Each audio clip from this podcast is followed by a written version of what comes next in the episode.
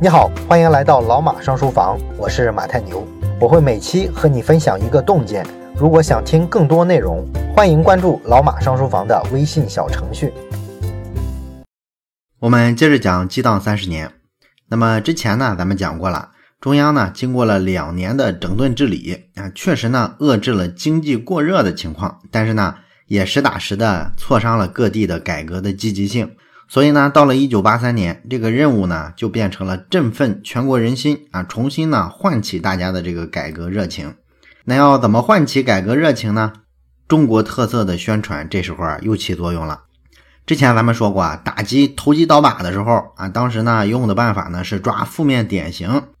那现在呢要拨乱反正了，所以说呢就需要再树立一个正面的典型。那在这个背景底下呢，浙江北部的海盐县。有一个衬衫总厂，他们这个厂的厂长叫布新生啊，这个布新生呢就被历史啊推到了这样一个位置，哎，成了一个被树立的正面典型。而这个布新生呢是一个裁缝出身的衬衫厂的厂长，那他是怎么被推到这个位置的呢？是一九八三年的夏天，有一个叫童宝根的新华社的记者到海盐县采访，那么采访的时候呢，他就去了这个衬衫总厂。在这个厂里呢，一采访就是两天，然后呢还找了很多员工去座谈。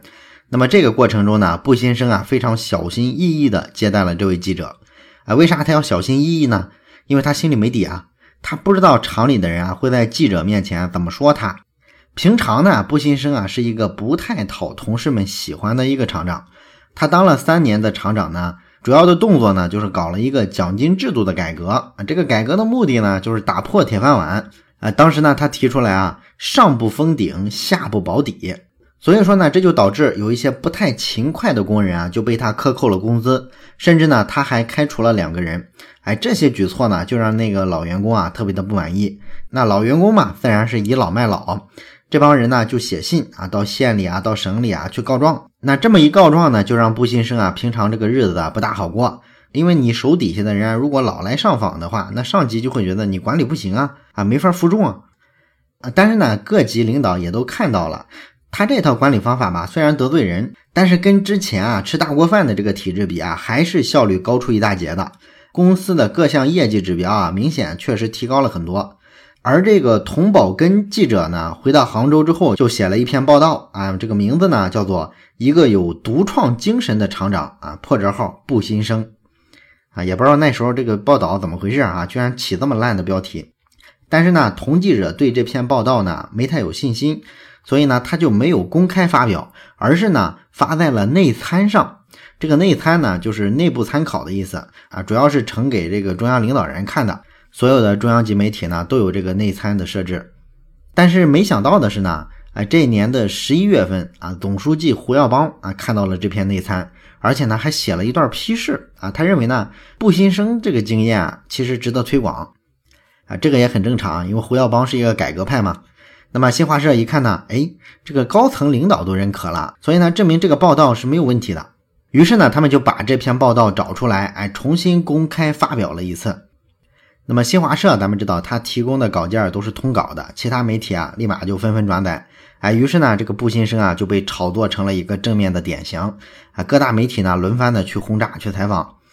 哎，光新华社一家媒体啊，就在一个月的时间里发了二十七篇和布新生有关的报道，总共字数有三点四万字。然后呢，各路什么参观团呀、考察团啊，都跑到浙江海盐县啊去参观这个衬衫厂，而中央的各个机关、各个省市啊都发出邀请啊，邀请布新生啊去给他们做演讲、做报告。然后全国政协呢还把他选成特邀委员，甚至呢他用过的剪刀啊，当年不是裁缝吗？还被收入到了中国历史博物馆。而布新生这个人呢，他自己也挺聪明，哎，他趁着这个机会呢，自己总结了一套朗朗上口的改革顺口溜啊，比如说人无我有啊，人有我创，人敢我转。再比如说啊，靠牌子吃饭能传代，靠关系吃饭要垮台。谁砸我的牌子，我就砸谁的饭碗啊！等等等等，这些顺口溜呢都很朴素，而且呢也很容易理解，还朗朗上口。所以呢，借着这个媒体的报道啊，这些话就迅速传遍了全国。当时呢，很多企业就把这些话写在自己企业的这个墙上啊，当标语。那经过这一系列的炒作呢，哎，不新生啊就成了一个神话一样的人物啊，甚至呢连国外媒体啊都关注到他了。一九八四年的时候啊，美联社就写了一篇关于他的人物通讯。这个通讯里面呢，也是对他各种溢美之词，说他怎么不畏艰难，克服各种困难和别人的反对，然后呢推进改革。所以说啊，在那个年代啊，不新生这三个字几乎就是和改革要画上等号的。哎，那这个人火了之后呢，当时啊，连厅局级的干部要见他一面都非常难，都要排队，哎，更不用说其他的企业家了。当时在浙江萧山加工万象节的鲁冠球。也去过海盐县参观，但是呢，当时根本就不让他进厂区啊，见不上布新生本人。后来是机缘巧合，找到了两个内部人的引荐啊，这个布厂长呢才亲自见了鲁冠球，而且呢也就见了十来分钟。见完之后呢，抓紧换下一波人，大家都在外面排队等着呢啊，没有太多的时间。所以呢，可以说从一九七八年以来到现在四十年的时间。所有企业界的这个正面典型人物都没有得到过像布新生所享受过的这么高的宣传待遇，当时是铺天盖地的给他造势，甚至有人认为呢，他在当时享受的这个舆论上的声誉，比当年的焦裕禄、雷锋都有过之而无不及。那布新生能火呢？从一个侧面就说明了当时国内对于改革的这种需求有多么旺盛，大家对于改革的这种激烈的情绪都投射到了布新生这个人物身上了。那么在学习不新生的这个运动里面呢，像什么扩大企业的自主权呀，推进厂长负责制，打破铁饭碗和大锅饭这些被搁置起来的改革理念呢，又重新被提起来，而且呢成了主旋律。所以呢，可以说到一九八三年的时候，被中断的改革开放之路啊，再次被续上了。那这一年改革突破最大的就是流通领域的改革。啊，在八十年代初的那几年呢，虽然说改革开放有一些突破，但是国家的流通体制啊还是非常落后的。你像各种物资，从日常的生活消费品到生产原料，其实都是全面短缺的啊。因为当时国家采取的还是一个统购统销的流通体制，这是一个计划经济的逻辑啊，就是说社会呢需要什么样的物资，由国家呢统一定一个计划去采购。采购完了之后呢，再定一个计划，把它分配下去。各个部门呢能拿到多少啊？要符合计划。那么毫无疑问啊，这个体制啊，它就没法满足实际的需求，因为整个社会的需求其实是非常大的，会有一个巨大的缺口。那满足不了需求的话，就会产生一些地下的市场啊。当时呢，在中国活跃着一批人，被称为是倒爷啊，倒就是倒卖的意思。倒爷这帮人呢，在当时扮演了非常重要的角色。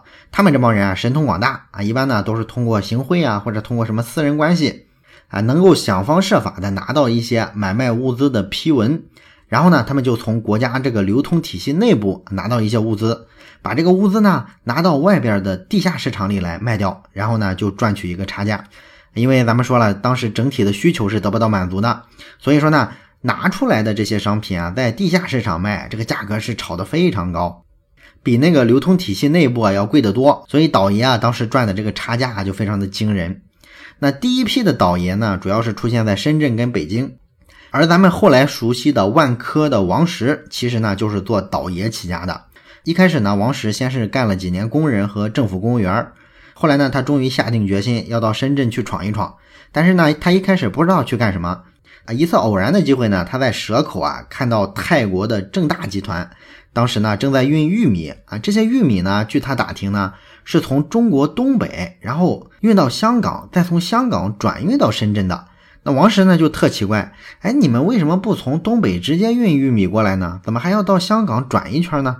这个正大的人呢就告诉他，你以为我们不想啊？我们是没办法，我们作为外国公司，拿不到中国政府的采购的批文和指标。所以有钱你也没处买啊，我们只好去香港买。而香港的商人呢，有办法拿到一些批文，能把玉米从东北运过来。那王石一听，哎，这是个商机啊！所以呢，他当时就跟正大的人拍着胸脯说啊，这个事儿交给我，我可以解决。当然了，王石并不是吹牛哈，他确实有一些政府关系啊，反正就是通过各种渠道吧，把这个批文拿下来了。呃，从此呢，他就过上了中间商赚差价的好日子。不到一年的时间，他通过倒卖玉米就赚了差不多三百多万人民币，啊，这笔钱在当时可是一笔巨款啊！而且呢，这笔钱也成了后来啊他转型去创办万科这个房地产公司的原始的积累。当然，以当时的这个大环境来看呢，尤其是对于内陆和其他省份来说，大家都会觉得呢，深圳呢当时拿到的政策啊实在是太好了，所以就会有越来越多的内陆省份的人、其他省份的人，像王石一样跑到深圳来找机会。于是呢，这个深圳的倒爷就越来越多啊，这也导致呢会有越来越多的商品以及资金往深圳来流动。你像在一九七九年的时候啊，深圳当时最主要的银行是深圳的建设银行，当时深圳建行的存款规模是多少钱呢？三百八十一万。而到了一九八三年，四年之后。它的存款规模呢，已经到了七点一九亿元。你看，四年期间涨了接近两百倍。你显然这个经济增长不可能有这么快，是吧？那你看这个钱不是经济增长带来的，是哪来的呢？其实呢，绝大部分都是从内陆地区或者是各种正规的或者是灰色的方式融通过来的。所以呢，你从这个意义上来说啊，深圳的经济奇迹啊，还真不是靠吸引外资啊，利用外资发展起来的，而是全国各地的倒爷。把商品、把资金倒过来的一个结果。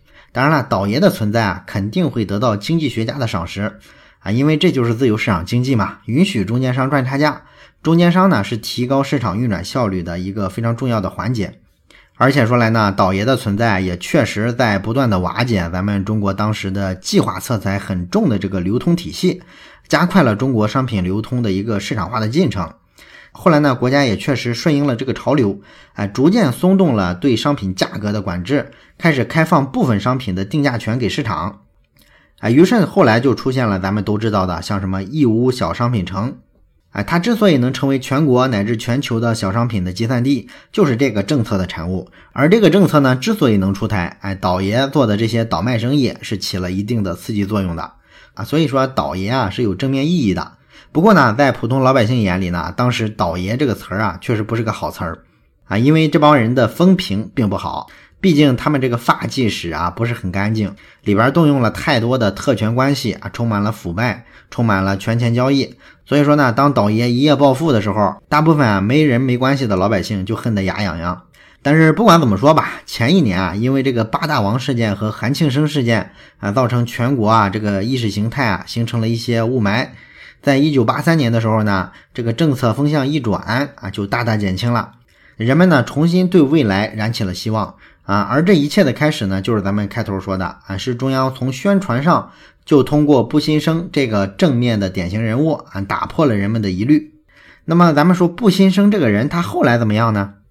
一个人啊，你要知道，如果被定义成是一个偶像人物之后，他是很容易膨胀的。而布新生这个人呢，他个性本来就桀骜不驯。啊，不然他也不可能做那种那么冒天下大不韪的改革嘛。哎，有了这样的名气，被定义为是改革英雄之后，他很快呢就迷失了自己。啊，他呢像英雄一样被邀请到全国各地去做巡回演讲，在这个鲜花和掌声之中呢，很快呢他学会了说一些连自己都听不太懂的话。啊，比如说他到军队里就跟军队啊讲军事改革，到文艺界演讲呢就讲文艺改革。然后呢，遇到经济学家啊，就跟人家谈中国的改革大事，谈宏观经济。哎，人呢一旦把自己端起来，哎，开始装了，就意味着他已经偏离正轨了。果不其然啊，在这个各级领导专家的追捧和支持下，很快呢，他做出决定，啊，要扩大自己的这个摊子。他提出来呢，我要新上一个服装厂，一个印染厂，要做到面料、衬衫、西装、领带一条龙的去生产。他把这个计划呢叫做布新生服装生产托拉斯。那咱们知道呢，托拉斯是一种资本主义的垄断寡头模式啊。也不知道布新生当时理不理解这个词什么意思啊？他在一个社会主义国家提出要建设一个托拉斯，但是呢，毕竟当时所处的环境是布新生就是改革英雄，所以这个阶段呢，他提出任何设想都会得到上级领导的热烈的欢迎。啊，因为他是改革的化身嘛，谁要不支持他，那不就是不支持改革吗？所以说没人敢怠慢啊。于是呢，这个布新生的衬衫厂的产能啊，很快就扩大了四倍，而且呢，他这个人啊，变得越来越跋扈啊，越来越一言堂啊，听不进别人的意见啊。你比如说有一回，他到外地去做报告，然后有一个建筑商呢，就跟他提出来说，哎，你做这个西装车间啊，肯定是需要这个建筑商啊帮你去建的啊，能不能我来替你建呢？哎，他很高兴啊，就答应了。但是呢，当时他的一位助手啊，就提醒他说：“这个建筑商的这个资质是不是有点问题啊？”啊，结果呢，布新生火冒三丈，说是你说了算还是我说了算？强行的就让这个建筑商去承建自己的车间了。但是没想到啊，人家这个助手说的还是对。最后发现呢，这个承包商果真是个骗子啊！车间呢盖到第二层的时候就出现了质量问题，后来没辙啊，把这个半成品的车间全部拿炸药炸掉，然后再找新的承包商去重新建。你这不是瞎折腾吗？那还有一回呢，上海有一家领带厂聘请了布新生去当顾问啊，他当时呢大手一挥啊，就许诺说可以买进对方十三万条领带，为这个厂呢解决这个周转困难的问题。但是呢，其实地主家也没有余粮了，布新生自己的这个工厂里啊，当时就积压着十多万条领带呢。哎，你自己的日子都不好过，你说你出去冲什么大头算是吧？果然一年之后，他发现呢自己没钱去支付那十几万条领带，那怎么办呢？赖账呗。他一赖账，人家对方就不干了，是吧？你明明答应的事儿，白纸黑字签了合同啊。所以呢，人家就把这个海盐衬衫总厂告上了法庭啊。最后呢，没辙，他就用一辆运货的大卡车抵债啊，把这事儿了了。等等等等吧，有很多这种事儿啊。这种事儿做多了之后呢，这个海盐衬衫总厂呢，到一九八五年业绩就出现了特别大的下滑。到一九八七年的时候啊，这个工厂就亏损了四百四十四万。这个数字你放在今天不算一个特别大的亏损，但是八十年代，而且是一个县里的小的衬衫厂，这已经是个天文数字了。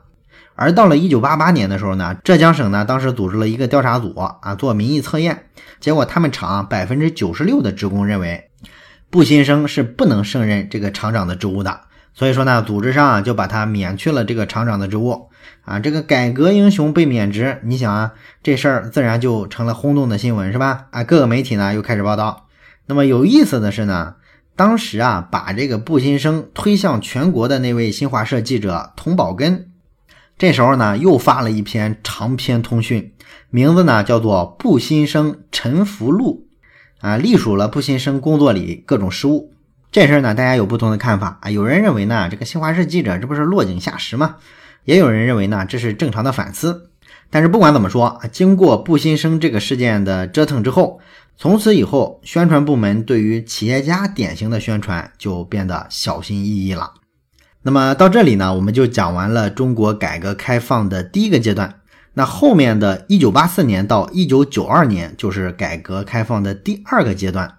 那么这个阶段呢，我们找机会再讲啊，因为有的同学说呢，最近听这个改革开放的故事啊，听多了就有点腻了。那我们就先暂停一下，先讲一讲别的，回头呢再穿插回来啊，把后面的改革开放的故事啊给它接上。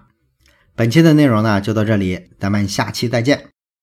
最后说一件事儿，咱们节目啊最近拉了一个微信群，如果你有什么话题想直接跟我或者是跟其他的听友朋友啊交流讨论的话，可以加一下这个群。加群的方法呢，就是先找到老马上书房的微信公众号，然后在底部菜单栏上有加群两个字，点击之后啊就会弹出二维码，扫码就可以进群了。